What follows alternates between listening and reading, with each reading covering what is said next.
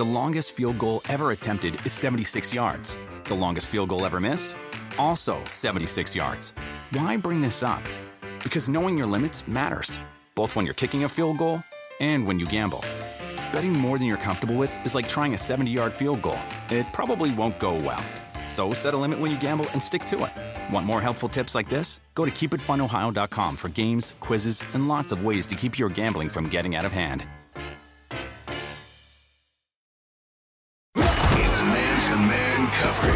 This is the PFT PM podcast. And now, your host, Mike Florio. April 25, one day before the draft. This is a free form PFTPM podcast. I have no specific agenda other than to play an interview for you coming up, Minkah Fitzpatrick, and answer your questions. Usually I have some thoughts fleshed out in advance. Today I didn't have a chance to do it. So, what do you want to talk about? Let's talk about the draft. The draft. Hey, how about the draft? Gee, what can we talk about? The draft. I got a mock draft. And let me explain to you how the mock draft was created. And before I do that, I'm going to go back to the early days of ProFootballTalk.com. Back in those days, the mock draft, and more accurately, the mock drafts, were one of the centerpiece items of our coverage of the NFL from February until April there weren't nearly as many media outlets. There weren't nearly as many so called draft experts. Now, you can just call yourself a draft expert and you're a draft expert. You can get a Twitter handle that calls you a draft expert, and lo and behold, you're a draft expert.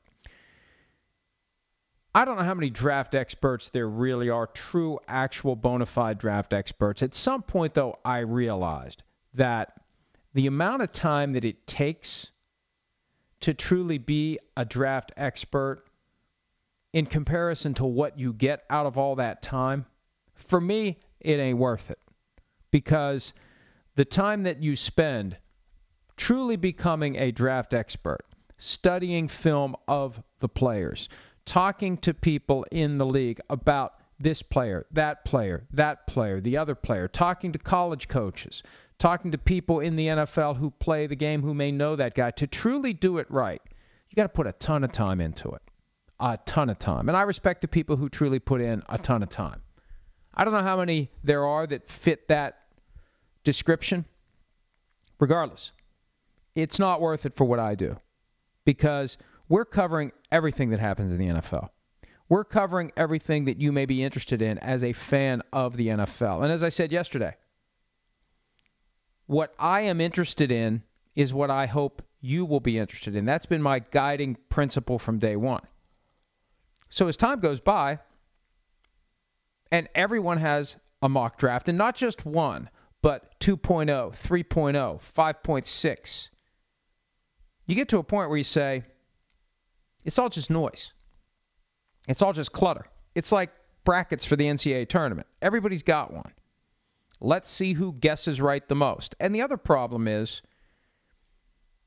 every subsequent pick hinges on the pick before it. And one surprise, one trade, one move that we're not looking for, that blows the whole thing up.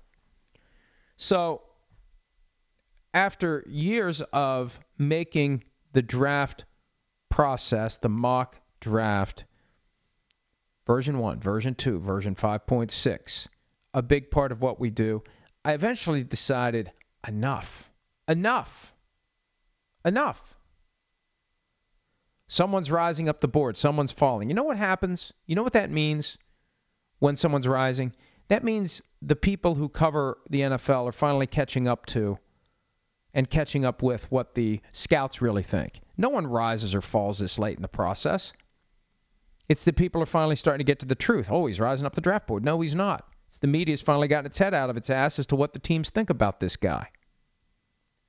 So, in recent years, we've done one mock draft, and I do it reluctantly. Here's why I do it.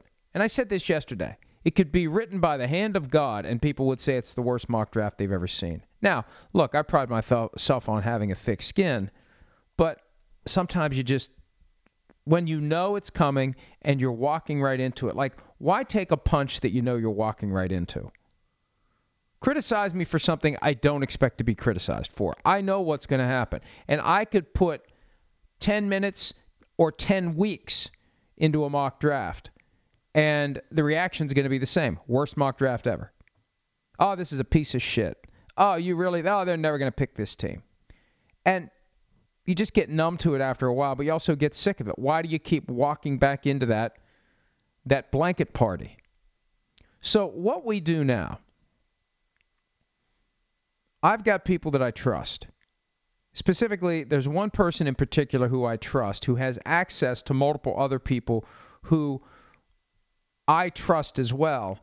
And these are people who know the inside of how things work. These are people who are on the inside. Now, as I said yesterday, if I said the name of the primary person who gives input, you'd be like, holy shit, well, I should pay attention to this. This mock draft is more valuable than the other mock drafts out there. But I can't, obviously. And we're not going to play a guessing game. this is not the latest edition of the PFT PM. Hey, keep guessing and we'll eventually maybe get lucky and hit the right person. But that's why I'm inclined to do it. Part of me says no matter what the draft consists of, no matter how the names are configured, it's going to be derided and criticized. And the other part of me is like, damn, this is good. This is access. This is real. This is a mock draft crafted by, ultimately, people who know exactly what goes on, how prospects are rated, what teams think of them. I put it out to a vote on the PFT Twitter page.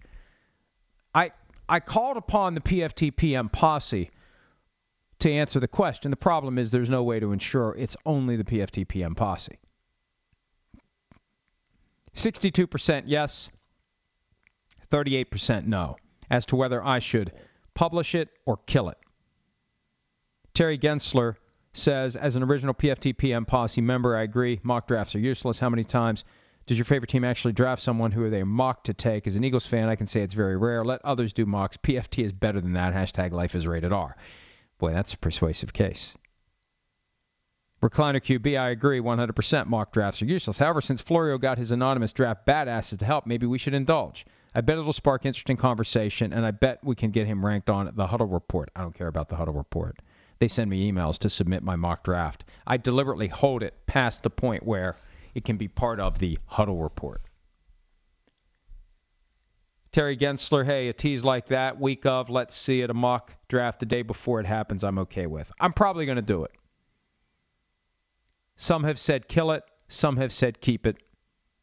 Seven rounds with trades. I hate factoring trades in. I hate it because it's impossible to know what trades are going to happen. There's always someone sitting on a possible trade that we don't expect, and that trade happens. One guy says, I voted and I'm not a member. That's at WAD52. PFTM Posse chimes in. Why don't you join then? Join the fast growing and ever more powerful movement. We welcome all. We don't welcome all. There's one person in particular who is not welcome. We know who that is. His name, Rob Stats Guerrera. All right, so let me give you a little let me give you a little tease as to who the number one pick in this mock draft is going to be. And this is a mock draft that has been finalized as of today. The draft of the mock draft that I saw earlier this week, that I said, look, I'm holding this until Tuesday, and it's now Wednesday, because I really debated, do I really want to do this? And I procrastinated last night. It's like, God, I don't want to do this. Right now, the number one pick, and this is it. This is final. Because I had a long conversation with the person who curated this, and I said, why did this change? And I'm satisfied with the answer as why number one changed. Number one to the Browns was Josh Allen. Number one to the Browns is in the official only PFT live profootballtalk.com PFTPM mock draft Baker Mayfield. Now, does that mean I say it's going to be Baker? Am I reporting it's going to be Baker? Am I suggesting it's going to be Baker? Well, I guess I kind of am because I put him as number one in the mock draft. But the mock draft says Baker Mayfield. And it makes sense to me. I'm not the one who made this call. And it's funny because as of yesterday, it was Josh Allen.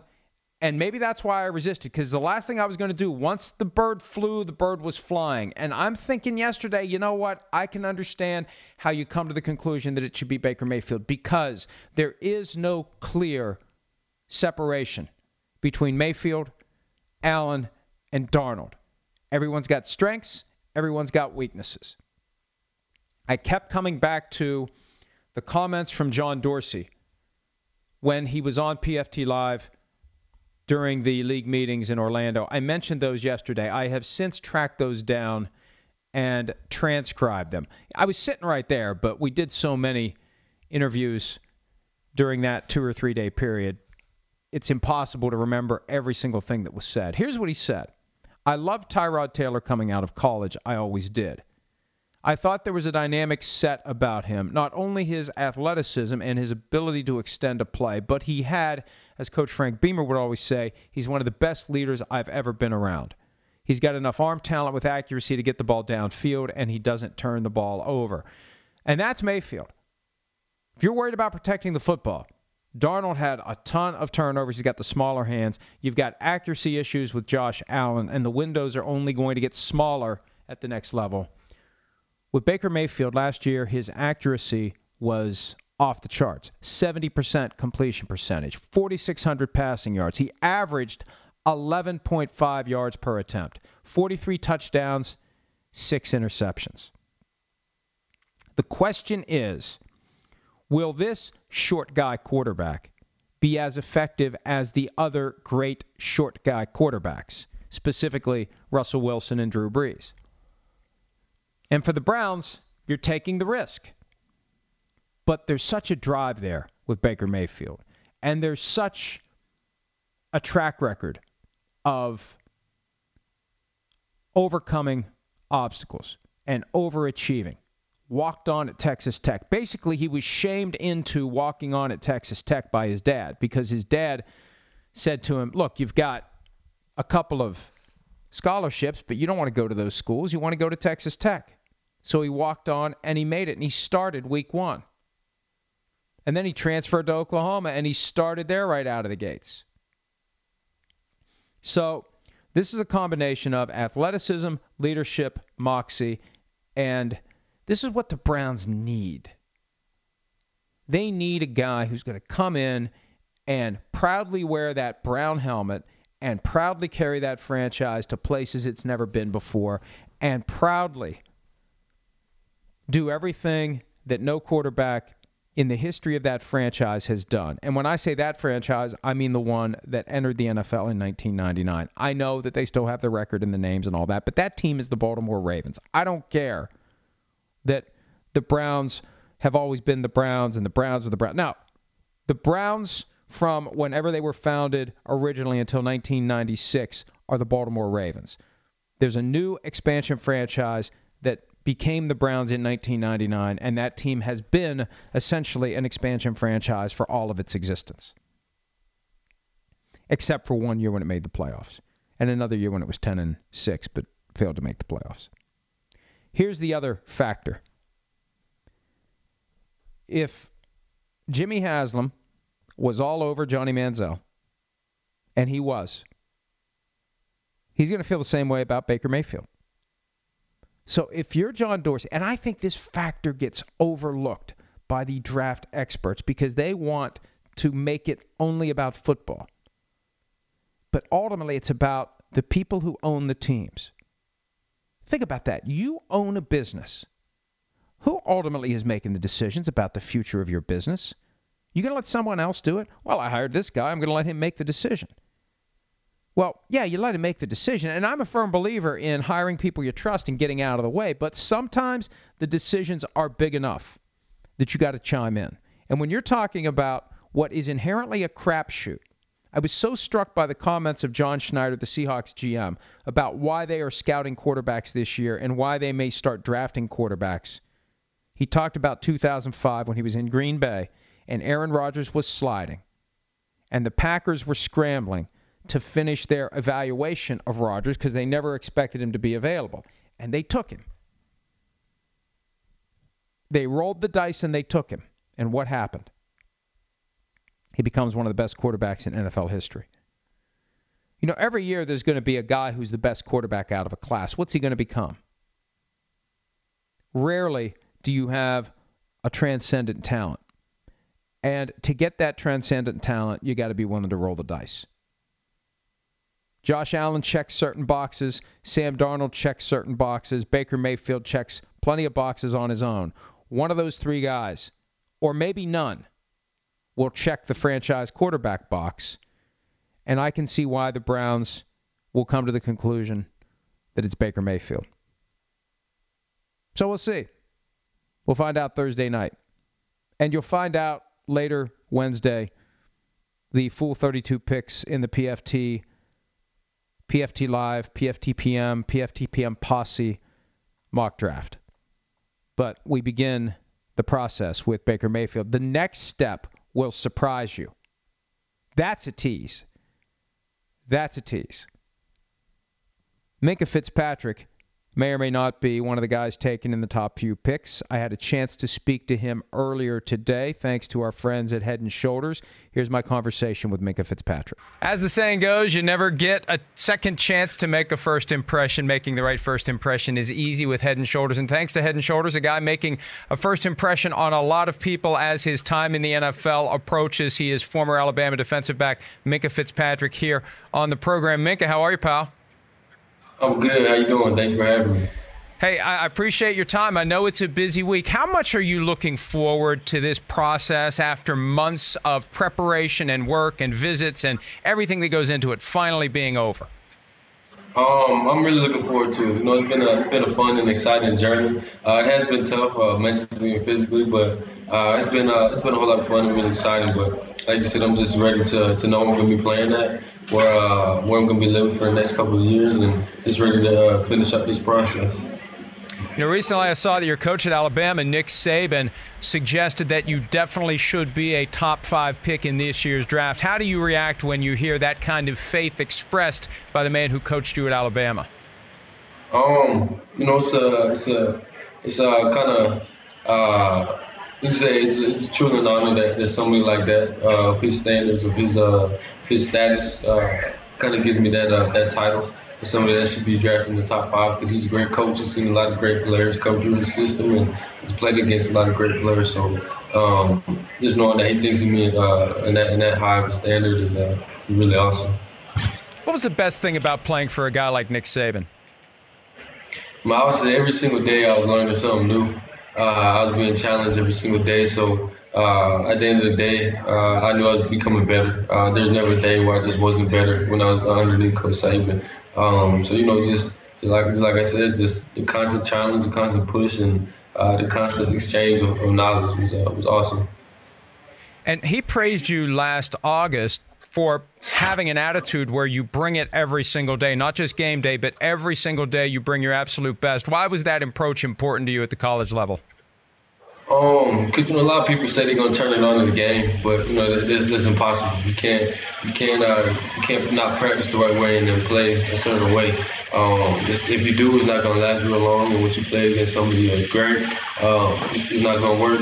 Um, and also, I just played against a lot of great players in practice, so I always had to be on my A game. And uh, you know, when you're in the A game, it kind of pushes everybody else around you, challenge them to uh, go beat you to the ball, or challenge them just to try and beat you uh, in their route or whatever it is that they're doing. And um, when they're doing that, you're getting everybody better. And um, this is how I am. I'm not gonna do something and not give 110% effort.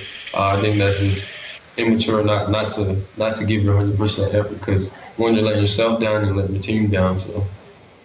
When you bring that A game to the next level, what's the number one thing you do best?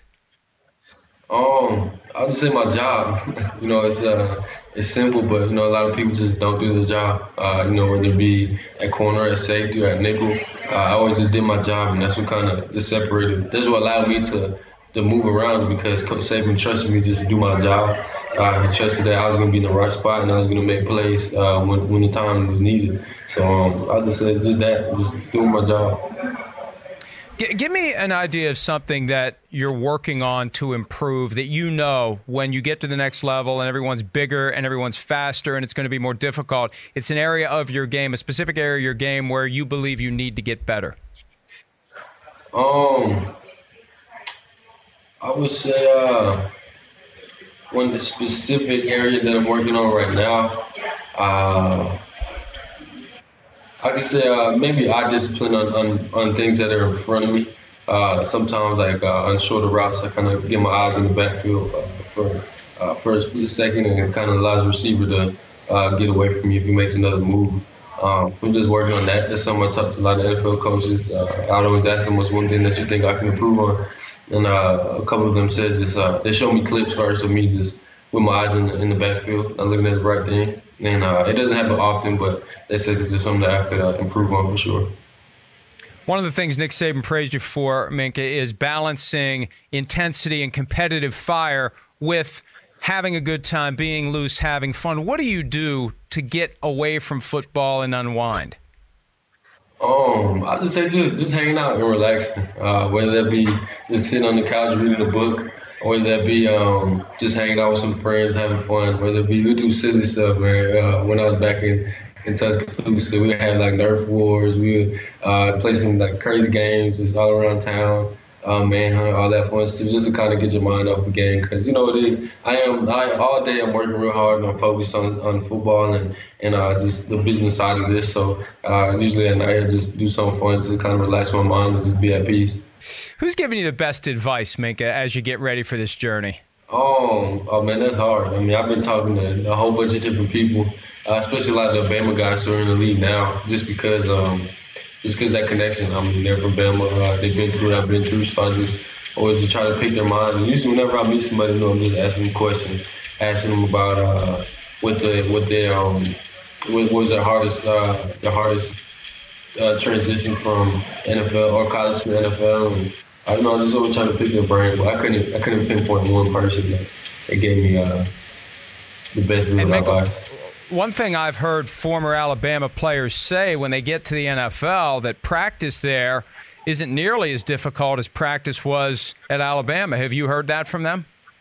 Yeah, I definitely heard that before. I think just about everybody has said that. I mean, some teams say that uh, their practices are pretty hard, but I don't think anybody said that it's as hard as the practices at Alabama. Doesn't that give you even more confidence going to the NFL that that you know that no one else who has been with any other program is going to be in a better position to make that adjustment because you've been through it as difficult as it can be, as challenging as it can be. So it's going to be an easier step to the next level.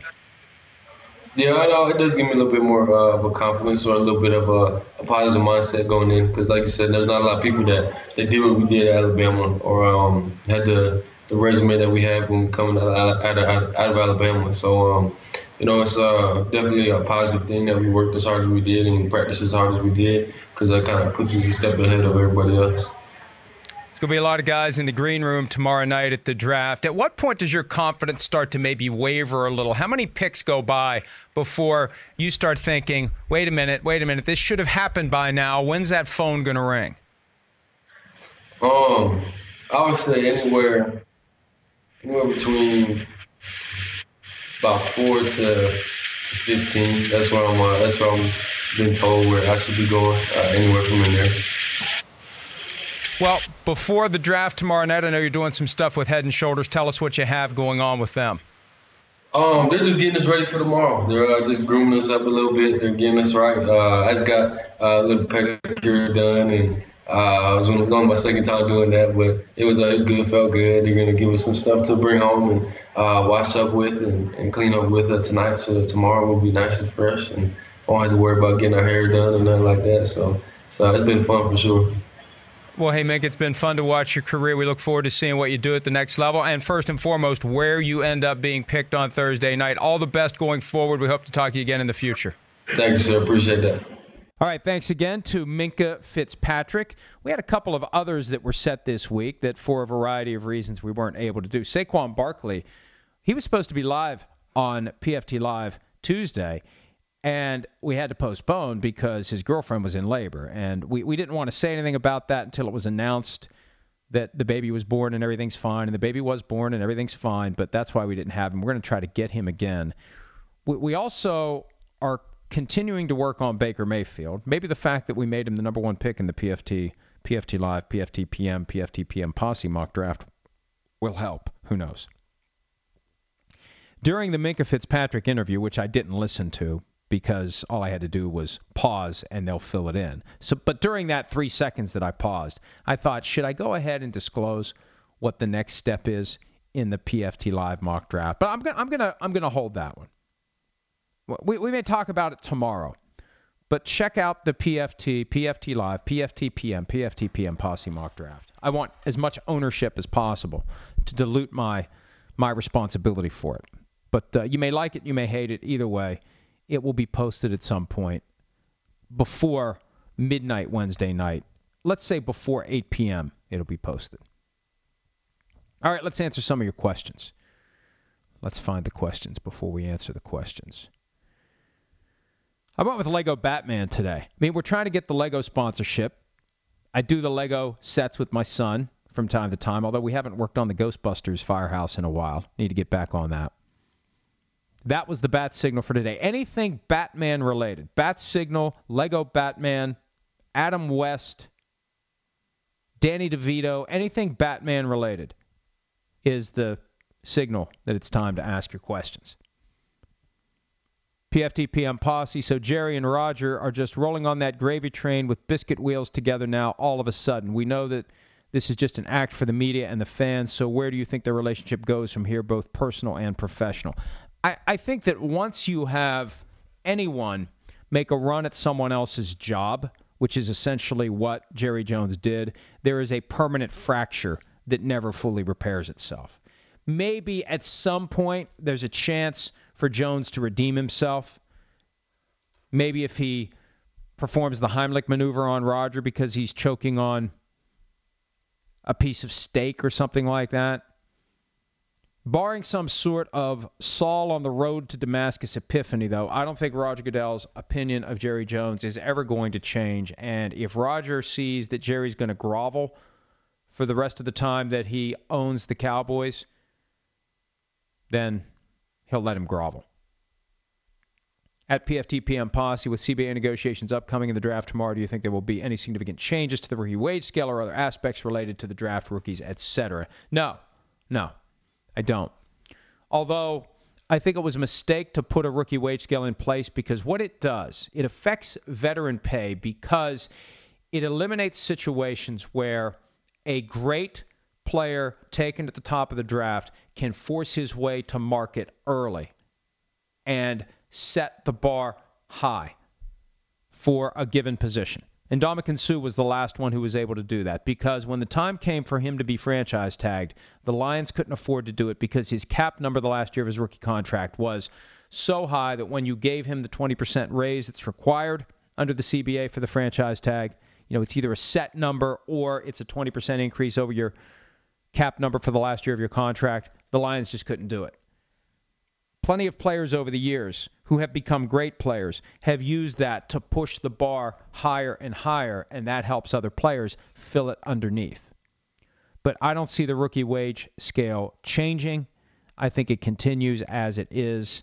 I think anything that will change that requires a concession from the players, it's going to be something that is more immediate, that benefits players before they give up anything of value to them that they could look at and say, well, that doesn't help us. That helps the rookies. And I think the impact for all other players is is too attenuated to really get players behind the idea of changing the rookie wage scale or changing the draft. Although I saw someone suggest this yesterday. I like the idea of a two-tiered draft lottery where the non-playoff teams have a lottery with no weighted entries.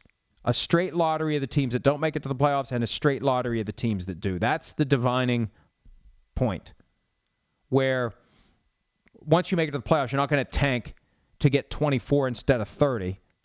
And non-playoff teams, you're, you're trying to get to the playoffs. Once you're a non-playoff team, that's when the temptation to tank arises. So I'd love to see that be the future of the draft, and maybe one of these days there will be a tanking scandal that leads to a gambling scandal. Maybe it's gambling that will shine a light on tanking that will force the NFL to get rid of the temptation to tank. I don't see that happening anytime soon, though. PFT PM posses. Can we get Simms baked before he comes on PFT PM? Do do we assume he's not baked when he's on PFT Live? I guess we could get him baked to be on the PFT PM posse. I'll take that one under advisement. Usually, when someone says, I'll take something under advisement, it means I'm never going to do it. But I literally will take that one under advisement. Ryan Tompkins, two. What happened between you and Stephen A. Smith? It's been a couple of years, but I think it happened in connection with the Tom Brady deflate gate. Was that it? Or was it something else? He was being manipulated by someone at the league office. And I committed the cardinal sin of speculating as to who someone's source is and I I called him out and he called me out and on his radio show he went on and on and we have some drops that we use on PFT live of Stephen A Smith giving me the business would you please break a damn story and he said some other things and and when he was with Fox Sports Radio, this was a good six seven years ago. I can remember when I first started going to NBC on Sunday nights. On Monday mornings, I, I remember being on his radio show on Fox Sports Radio. It really hasn't been all that long that Stephen A. Smith has been this major talking head at ESPN. It was five, six years ago where he was at Fox Sports Radio and and and uh, you know he found that niche on first take and it took off. And good for him. Good for him. Although you know i may disagree with some of his methods. I may disagree with the authenticity of some of his takes. But you know he's done well for himself. Here we go. I think i found it i think i found it oh it was criticism of d smith that's what it was this was June of 2016. This was a year after Deflategate. It's not his job to be in court all the damn time. It's his job to ingratiate himself with the commissioner and the NFL in a fashion that speaks to a relationship that's taking place so the coffers, the financial coffers of the players, is not being compromised. See, this was a criticism of DeMaurice Smith, the NFLPA executive director, articulated by Stephen A. Smith, and I believe that was fed to him by people at the league office who didn't like the fact that the NFLPA was fighting the NFL and winning. At the time, the NFLPA was having success as it relates to efforts to push back against the things the NFL wanted to do, specifically as it relates to Tom Brady. And it was not practical and it is not practical to take the position that you shouldn't fight. Fighting in court is one of the things that you do to shape the specific contours and specific edges of that relationship because the NFL is always going to look to push harder than it's entitled to do so. So I called him out for that, and he called me out. We had quotes from his appearance on Sirius XM Mad Dog Radio. We played a lot of it. We invited him to join the show. He declined. I think he declined multiple times, which means we asked multiple times. And we it went back and forth. So that was it. You know, it, it's it's a shame that you completely trash a relationship and you don't remember why you trashed it. But oh well. Not not that I expected to have a relationship with the guy. I didn't expect to have a friendship with the guy. I wasn't looking to have a friendship with the guy. I'm just looking to be honest with my audience, and if it pisses people off along the way, so be it. I remember him saying that that we shouldn't, as colleagues, you shouldn't talk about like like that was his argument. I'm not I'm not qualified or authorized to comment on the things he says. That's for the very small niche of people who report on the media. If you're a reporter on the NFL, focus on the NFL. Don't say anything about other reporters. I, I, think that's highly unrealistic, and it's a way to avoid fair criticism. And he mentioned that we're colleagues. We're only colleagues if we work at ESPN. All right. Isn't a very good story?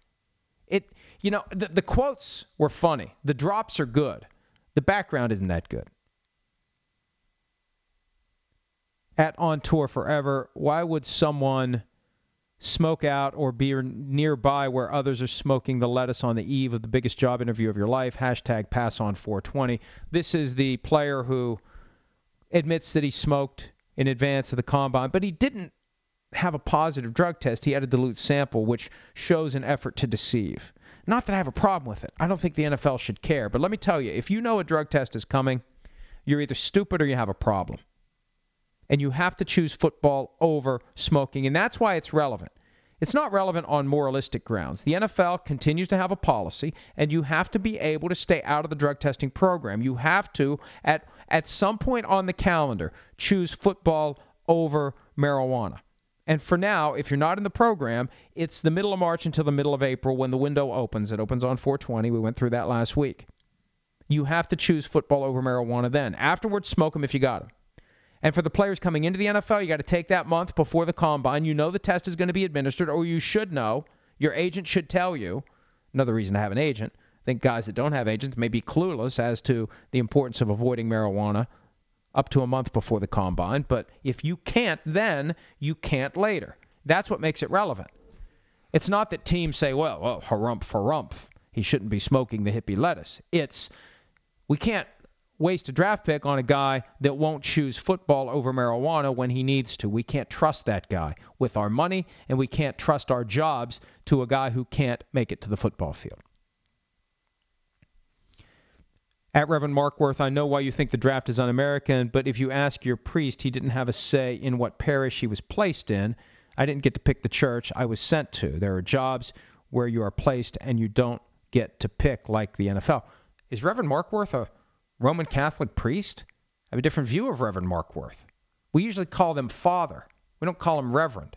Regardless, look, you go to work for a company. Reverend Markworth has gone to work for God and Son Incorporated. And when you do that, when you specifically choose a a corporate entity under that same umbrella, because you've got all the different denominations, but you know when you sign up, this is the way it works. Go to Walmart. You're working at Walmart. They move you around. Any company. I remember when I worked at Chevron. I was working at Chevron when I was in college in a co op program. And at some point, I had to ask myself, is this where I really want to start my career? And as you're working there, I was working in a materials laboratory at the Richmond, California refinery. You see that people would get assigned to the various refinery sites.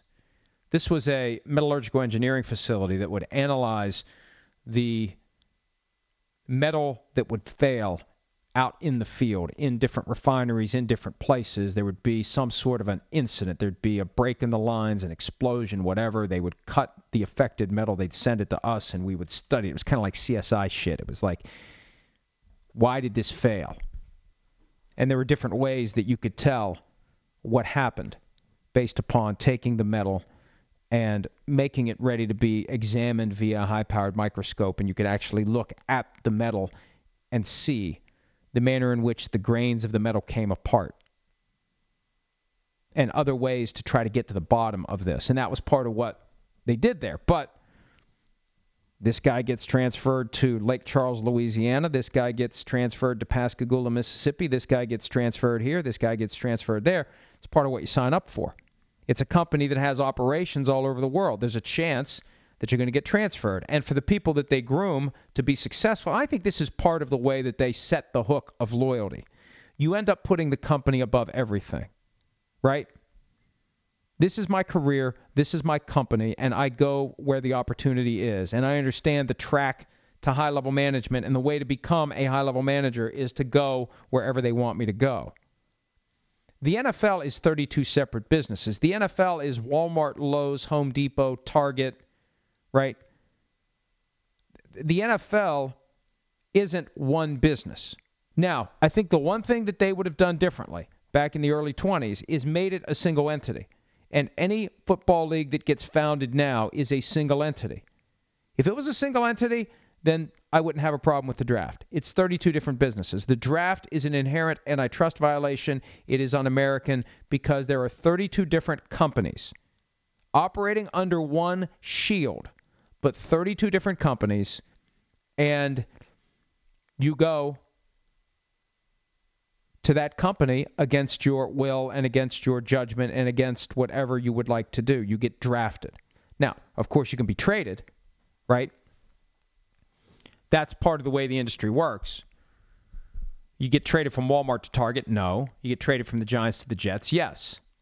But that's my issue with the draft. If it's 32 different companies, and it is, that was that American Needle case that was handled by the U.S. Supreme Court just like within a year or so before the lockout. And that was regarded as such a significant case from the player's perspective because it took away the NFL's argument that it is one integrated business that can be exempt from all antitrust laws and basically operate as Walmart with 32 stores. This isn't Walmart with 32 stores. This is 32 different companies. And one of them is Walmart. That's why. Recliner QB, got to say I like Josh Rosen's response to not being able to choose his destination. He and that's right, you know, that was my wheelhouse. He said the NFL pays us enough that I'll go anywhere. And you know, I thought he'd be the one guy who says, "Yeah, I should be allowed to pick my destination." He went against what I thought he would say. I did like that answer. Recliner QB has the relationship between a player and a team ever been ruined because the player found out the team was ripping him during the draft process, especially if the team drafted him. I don't know of that ever happening. That and and I know that the dynamic is real. If a team loves a player and wants that player to fall into range where they can draft him, they will spread negative opinions to people in the media under the cloak of anonymity. They will do it. I don't know that it's ever gotten back to the player. Hey, you know that team that drafted you was shitting on you for the last three months. They love you so much, they said horrible things about you, so you'd be available when they pick. I'm not aware of that ever happening. Recliner QB, the way that Belichick constantly preaches do your job and being accountable, how much does Bill refusing to do his job, putting the best players on the field and or doing whatever is needed to win affect the player's view of him? Hey, great question, and that is part of the problem right now with the Patriots. When I wrote on Sunday that the Patriots expect Tom Brady and Rob Gronkowski to play this year, and I explained the issues that still linger for Gronk. It's his contract, and for Brady and Gronk, and for a lot of the players, it's this lack of an explanation regarding that which may be inexplicable, the Malcolm Butler benching. And I had someone call me, and that person said, I was going to tell you that exact same thing. I've been thinking about the best way to raise this, but here's what's happening. Players are pissed because the impression is that Belichick deviated from everything he teaches and he did something other than what's in the best interest of the team. That he was trying to send a message to Malcolm Butler, that he didn't want to let Butler showcase himself and make huge money. He didn't want to be in a position where he had to franchise tag him, that it was about something other than winning the game. And that is what pissed off a lot of these guys. And that's the thing that Belichick is going to have to get over. I think we were talking about this earlier today either on the hour, the radio hour of PFT Live or on the TV side, that Malcolm Butler is at the heart of two Super Bowl controversies that linger possibly for years beyond when they happen. He intercepted the pass thrown in Super Bowl 49 that threw the Seahawks into disarray and you could argue they are still in disarray as long as there's still a handful of guys who were on that team that don't like that call to pass instead of run, it's going to be an issue. And now you're going to have guys in New England until they cycle these guys out. There's going to be guys who are like, what the hell? We should have another Super Bowl ring. Until all the guys who can say we should have another Super Bowl ring are gone, that feeling is going to hover. That feeling is going to linger. And we'll see how Belichick deals with it. It's one of his biggest challenges, I think, for 2018. Recliner QB, I've been reading daily since my sophomore, junior year of college, 2003 ish. I've loved it all, even the, the one issue run of PFT, the magazine, trying to find my copy. How did you get involved with this originally, way back in the Pro Football Writers, ESPN days, first sources, etc.? Yeah, I, look, I I think I've told the story before. Let me just give you the thumbnail sketch. I was minding my own business back in 2000, practicing law on my own, which laid the foundation. I've told this one recently. It laid the foundation for me to get into something else. Saw a call for writers made by NFLTalk.com, a website I had tripped across while reading USA Today at the local subway, eating lunch, mid April of 2000. Chris Jenkins wrote the article. And at that point, I never went far beyond the AOL options that they gave to you when you logged on to AOL. And this was five years into the life cycle of the internet. I just never would go to NFL.com, ESPN.com, because there was a sporting news portal as part of the AOL service back when you paid for AOL. And that would be a way to read up on the NFL. So I discovered NFLTalk.com, and they were funny, they were irreverent, they were different, and I developed a habit of checking it all the time. And it was a day in early June of 2000 when they were putting out a call for writers. I threw something together. One thing leads to another. They hire me and hire me. They, I've said this before. They didn't pay me, but I enjoyed it. It was a hobby. I did it. And that led to more and more free work. I enjoyed it. It grew. When the dot com bubble burst early 2001 and they sold NFLTalk.com and its related sites to ESPN, one thing led to another. I got hired by ESPN to do a morning rumor mill thing. I still don't think they knew at the time I was practicing law on a full time basis. There was a guy who ran interference. I think he's still with ESPN, Chad Ford. He's one of the guys that came over from the sports talk entities to do basketball. He was kind of the liaison, and I think it was don't ask, don't tell about Florio having another job that he would go to at about 10 a.m. every day once he finished his sports talk duties. I did that, or whatever it was. It was ESPN Insider's NFL rumor mill. I did that for six months. I still have the contract in the closet in my office where I had to decide sign a one year deal to continue doing what I was doing or do something else. This was not long after 9 11. It caused everyone to take a serious look at what they're doing with their lives. I was working way too hard.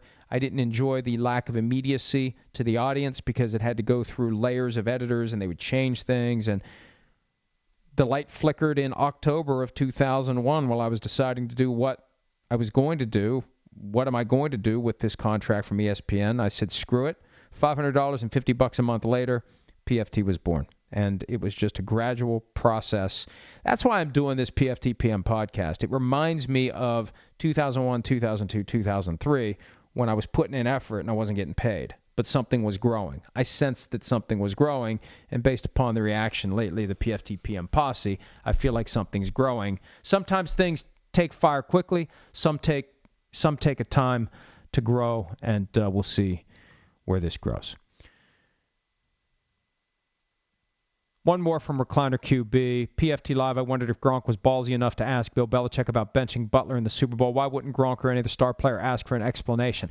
I just don't know that Gronk is is able to articulate it. You know, you're sitting across from a a menacing Bill Belichick, and Gronk's kind of like a big old sheepdog, and I just don't know that – he could find the comfort level to say, so, hey, Bill, what the hell happened with Malcolm? I, I just think he'd be intimidated by Belichick, too intimidated to ask that question, because he'd be concerned that Belichick would say none of your damn business. Black 88 Elite predicts two and a half trades in the first round of the draft. Am I going over or under? I'll take the over. I'll take the over. What the hell? Doesn't Barstool Big Cat say life's too short to bet the under? The Impact 99. Ever want to host something like BattleBots or Ninja Warrior? No. Have I had the chance? No. Haven't had the chance, and I don't have any interest in doing that. I, that that's random. I like doing what I do. Charger 2443. Mike, would you say a draft need for the Chargers is someone who can fill up stadiums? If so, would Josh Rosen and LA be in the discussion for them? I, I think Lamar Jackson. You may see Lamar Jackson going to the Chargers in the PFT, PFT Live PFTPM, PFTPM posse mock draft? Because they need star players. You do. So that's a good question. Faisal Morale, what would it take for the Seahawks to draft one of the quarterbacks they have been looking at? Who is it most likely to be? Lamar Jackson, Mason Rudolph, etc. I, look, the Seahawks are drafting higher than they usually do.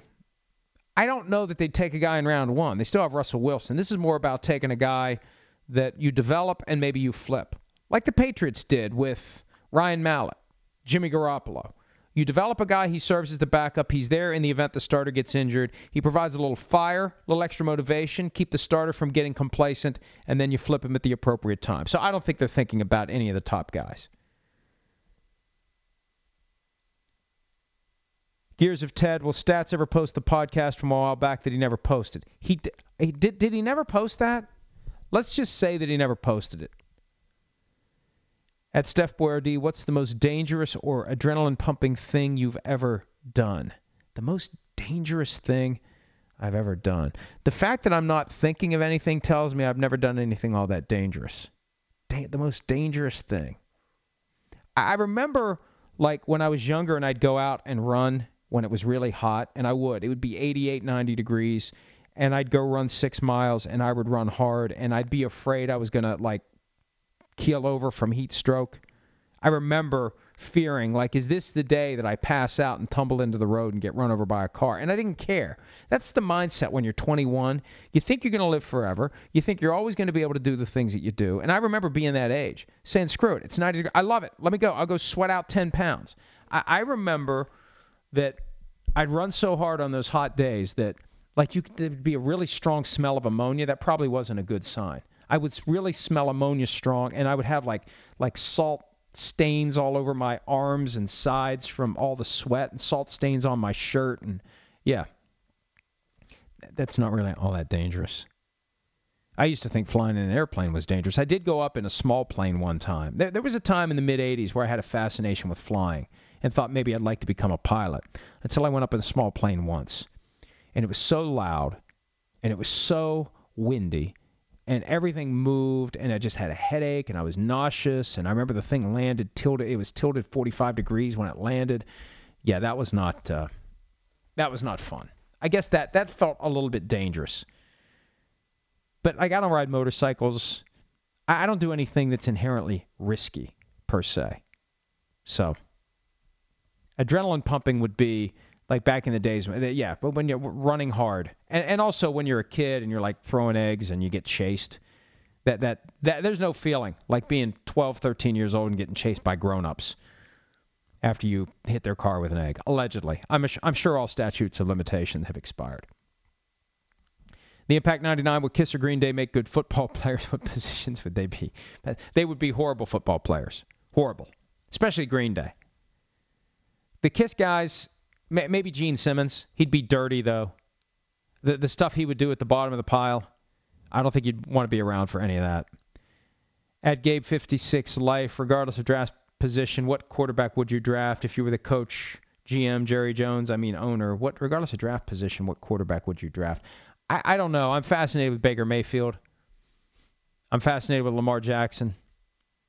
You know, they say Josh Rosen has all the tools and I spoke to him for 13 minutes yesterday. Different people have reacted very differently to the Josh Rosen interview. I've, I've had people with playing experience say, eh, I don't like this. He's coming off a little bit too self-centered. And others have said, oh, this guy's great. So I, I there's something about Baker Mayfield. I, I I don't know what it is, but there's something about Baker Mayfield that seems different that seems like it's going to set him apart from the others.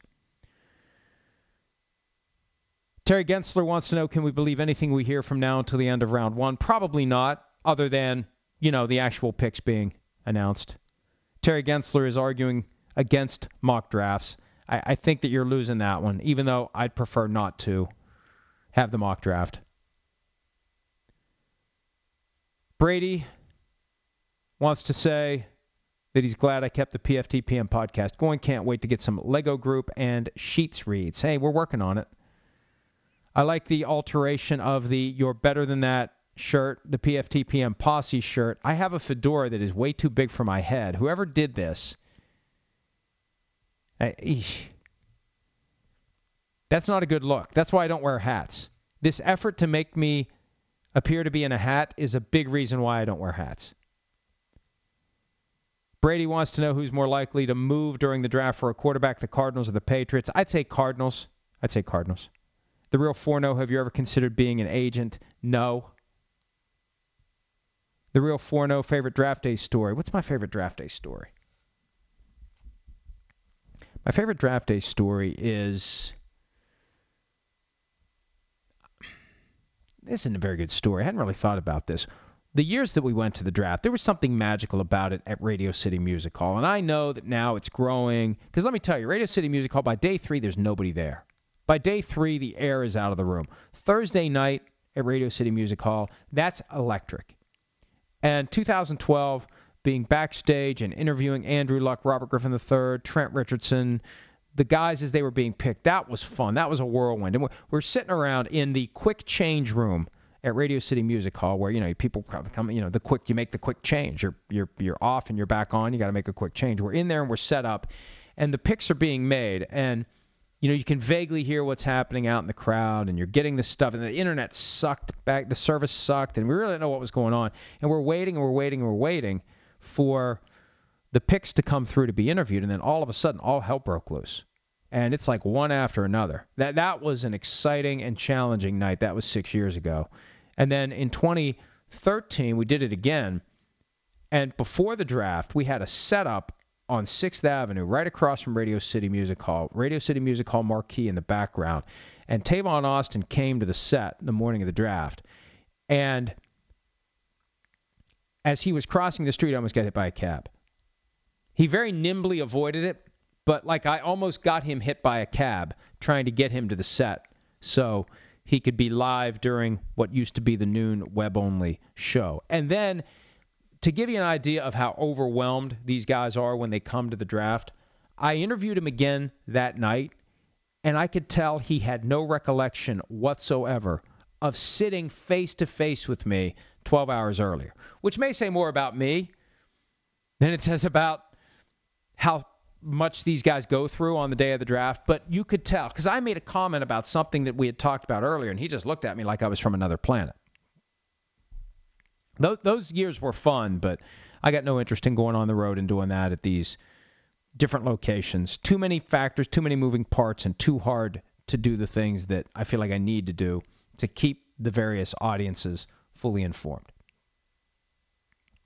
At DRS Mitch, whatever happened to Sam Francisco? Hashtag posse before the posse. That's the original PFT Live posse. We used to take phone calls at the end of PFT Live, the web show, and one guy who would call every day, his name was Sam Francisco in San Francisco, and people thought that it was like some like a ruse, like an inside job. I, I the guy called, and it was a person that we didn't know, and he would call in and he would have this prepared speech that he would read every day. This was back in 2011, 2012 when the 49ers were good. And then something happened that alienated him on the 49ers, and he just never called again. I think at one point he called back like once, and then we thought he was going to start calling on a regular basis, and he never called again, and I don't know what happened. Uncle Larry 112, are you still in touch with any of your old colleagues from your days working at the big law firm? What's the biggest change in that type of practice since you left to start your own shop? I I uh I don't know because I'm out of that business now. Now the the law firm that I worked at in Pittsburgh, the major international firm that had 1,200 lawyers at the time. I don't know how many lawyers they have now. There's one guy there that I'll hear from him from time to time. We trade emails. Haven't seen him in years. The law firm that I worked at before I went out on my own, that was a law firm here in West Virginia. Those I still come across those people in the community, and I'm still friendly with most of them. And you know, but I'm glad not to be in that environment anymore. And I don't know anything about the practice of law now. I pay no attention to the nuts and bolts and the niceties and the, the way law is practiced. I, I don't know anything about it, and I'm glad to not know anything about it. Steph Boyardee, are you an Apple or an Android guy?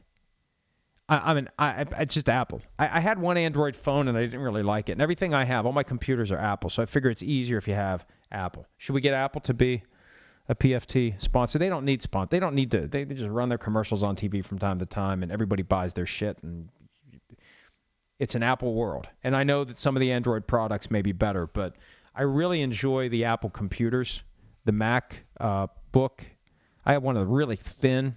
I think it's a MacBook Pro, and I've got, I've had the same desktop machine for at least five years. I wonder if there's a way to tell on here. There's got to be a way I can tell. Here it is about this Mac. Let's see what it says. Late 2013 is when it was purchased. So it's it's almost five years old.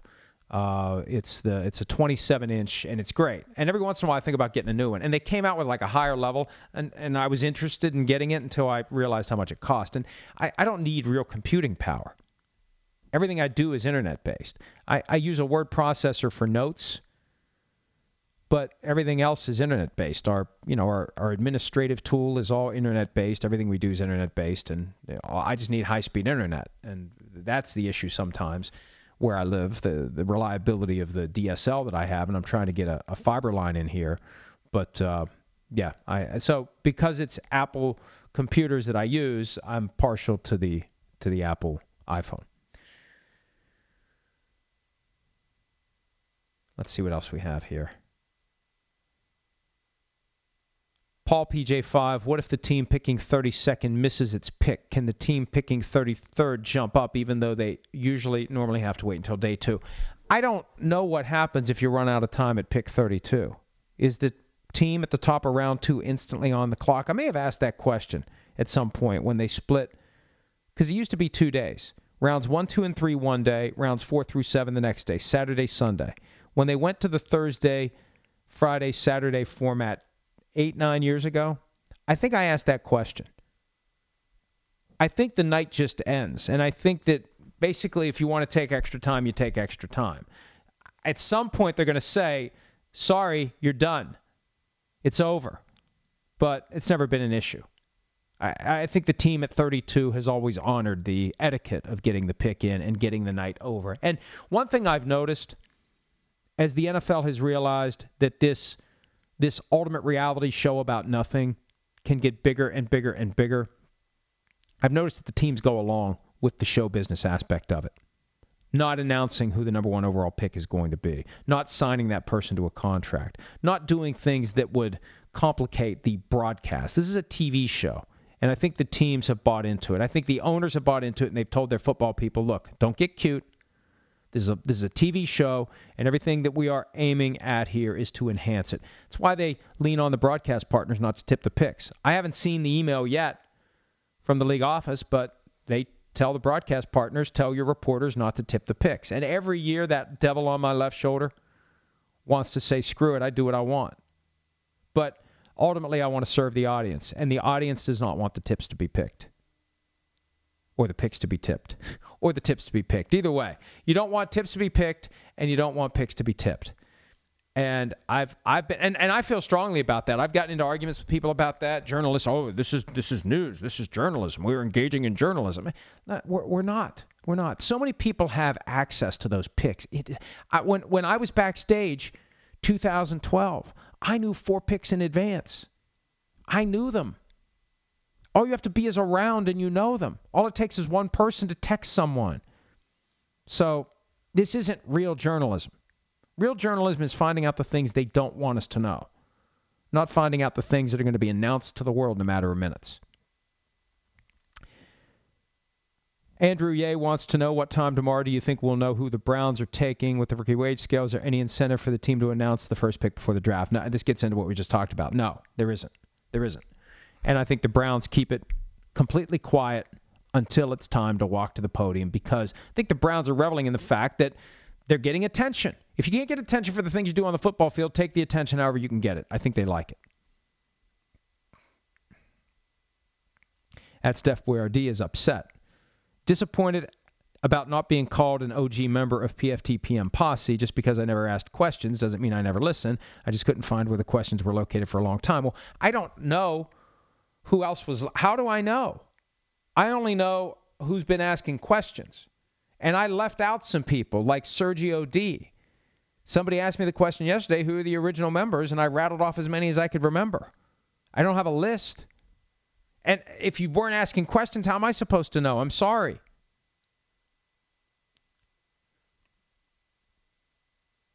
Black 88 Elite, guess what I get to do? Go to work when I pulled a double yesterday and took off. Should I hire more people since everyone wants to call out instead of work? Yes. Tree True, what network will you watch the draft on? Also, Chris Simms pays $300 for a haircut. Please bother him about this. Is that true? Is that true? Chris Simms pays $300 for a haircut? I, I got to ask him that. I will watch the draft. Here's what I'll do. Here's here's the, the draft viewing strategy. I will go to the barn. I will have. See, I'm intrigued by the Fox broadcast. I will have Fox on one TV, ESPN on another, NFL Network on another, and the Penguins game on another. And the sound will be determined from time to time based upon whatever it is that's going on. So I, I really want to to see what the Fox broadcast looks like, and and how the Fox and the NFL broadcast compare and contrast. And it's a bad year for ESPN because people are going to be very interested in seeing what Fox brings to the table. And Fox is a three-letter broadcast network. They're going to have a much bigger audience. Get ready for Fox to thump its chest about the big numbers because it's going to naturally have bigger numbers because it's available on broadcast TV. Terry Gensler, what do you make of the leaked audio from the anthem discussions? I, am not surprised by it. Like I said earlier today, we got to see how the sausage is made, and the reality is you got a bunch of different people operating operating off of different sausage recipes. That part of it's intriguing. So uh, I am bothered by the fact that somebody breached the confidentiality of this. If I was the NFL, if I was the owners who were being quoted, I'd want to know who in the hell taped this thing. Secretly taped it. Now, in New York, it's not a violation of the law. In some states, it would have been a problem. Two party consent, you can't secretly record someone and publicize it. In New York, if you're the person doing the recording and you're part of the conversation and you're fine with it, it doesn't matter if people don't care. So, uh, or if, people, it, it doesn't matter whether they care or not. You can still publicize it. I just think from an ethics standpoint, from a trust standpoint, I've asked the NFL for comment. They haven't commented. The NFL's got to be pissed off about this. Somebody broke that trust. And it could be it, it was a league employee. It could be. It could it could be that there are people with the league office who are pissed off at Bob McNair because he tried to say, well, when I said we can't have the inmates running the prison, I wasn't talking about the players, I was talking about the league office. There could be friction there between the league office and some of these owners friction between the players and the owners. And and look, I, hey, congratulations. The New York Times engaged in real journalism. They got something that they didn't want us to know. But there's a separate story there that the New York Times is glossing over about the ethics of releasing it. And I'm not saying the New York Times did anything wrong by publicizing it, but the fact that someone secretly made this recording and gave it to the New York Times, that's a story. Who did that? That's a story. All right, trying to answer as many of these as I can. Matthew L. Farley, if you could give one piece of advice to an agent, what would it be? Oh, boy, that's one piece of advice to an agent. Don't be an agent. It's a tough business. It's a tough, demanding business. And I guess the one piece of advice would be always manage your client's expectations. Minkah Fitzpatrick said for him, the window is 4 to 15. It's so important to know the floor. You got to find out the floor for your client. You got to have your p- client prepared for the worst case scenario. You don't want to have your client think the window is 4 to 10 and then the client gets picked at 13 or 4 to 20 and he gets picked at 25. You have to have your client's expectations managed. That's critical managing expectations. That's true of many businesses. Anytime you're working with people providing a service or, or anything where you have a customer, you want the expectations of the people that you ultimately are in position to please or not please to be properly set. See what else we have here. Sham God. Would anyone else be? Let me try this again. Would anyone be at all surprised with the recent fawning over Lamar Jackson? The anonymous source offensive coordinator is House Slytherin Josh McDaniels. Look, and, I want to address this. I have a problem with anonymous sourcing for opinions. I have no problem with anonymous sourcing for facts. And we used to dabble in anonymous sourcing of opinions, part of the evolution of PFT and my own personal journey in learning how this works. Yeah, hey, uh, somebody says off the record, I think this guy sucks. Hey, that's a story. Unnamed source says he sucks. There's a story. But when you deal with the draft, and there really is a benefit to getting a positive or negative narrative out there on someone. There really is a benefit. Agendas are at play, and there is a way to try to tilt the board in your favor. The rule of thumb if you love a player, you say bad things about him. If you hate a player, you say good things about him because you want someone in front of you to burn a pick on a guy you'd never draft. And when I saw NFL.com dabbling in something that I don't think any of us should be doing, I, I because it's inherently unreliable. You tell me an unnamed offensive coordinator took a shit all over Lamar Jackson's abilities. Without knowing who the offensive coordinator is, I have no way of assessing whether or not that's a reliable opinion. None whatsoever. But they're not going to share who gave the opinion because the person's not going to give the opinion and attach his name to it. For something like this, in this setting where there is a strategic reason for lying, I think it's better for me personally not to be part of it. When I see the NFL voluntarily being part of the trafficking in rumors from unnamed sources, opinions from unnamed sources, not facts, but opinions from unnamed sources, I got a problem with that especially when it's knocking a guy. And it's not an issue of balance. I saw some people were like, "Oh well, but the the article in question had positive opinions too." That doesn't matter. There's an agenda for all the opinions, positive and negative. And without knowing who the source is, it's impossible to know. That's why when Sean Payton comes out and says, I don't think there's a quarterback in this draft class that is all that great, maybe Sam Darnold, that's new, newsworthy because he's attaching his name to it. There's transparency. An unnamed offensive coordinator trashing Lamar Jackson, inherently unreliable, and we shouldn't use it. We're better than that. Apparently, NFL.com isn't. Maybe on that note, we'll call this one. Try to do it again tomorrow, although tomorrow's kind of a weird day. Maybe I'll do a little bit earlier because the draft starts at 8 p.m. Eastern. Let's see about tomorrow. For now, for now, I, I don't want to upset PFT PM posse, but we have to figure out the best way to do this tomorrow. Maybe we'll do a little bit earlier. We'll come up with a good plan. For now, Check out PFT Live on Thursday.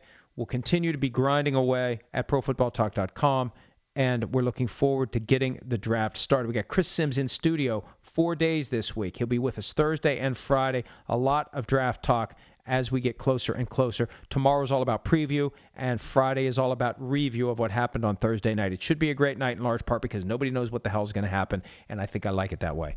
See you tomorrow, maybe, but if not tomorrow, Friday.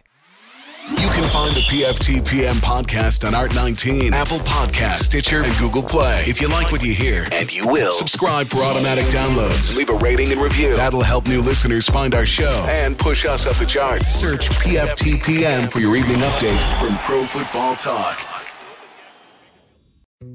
Dietz and Watson's been making meats and cheeses the right way since forever. What's that mean? It means never cutting corners, ever. It means cooking, not processing. It means our Virginia brand ham that's cooked to perfection, then twice baked to layer the flavors. It takes more time, but you can taste the difference. We come to work every day to do it the right way, even if it's the hard way. Because if it's not right for us, it's not right for you.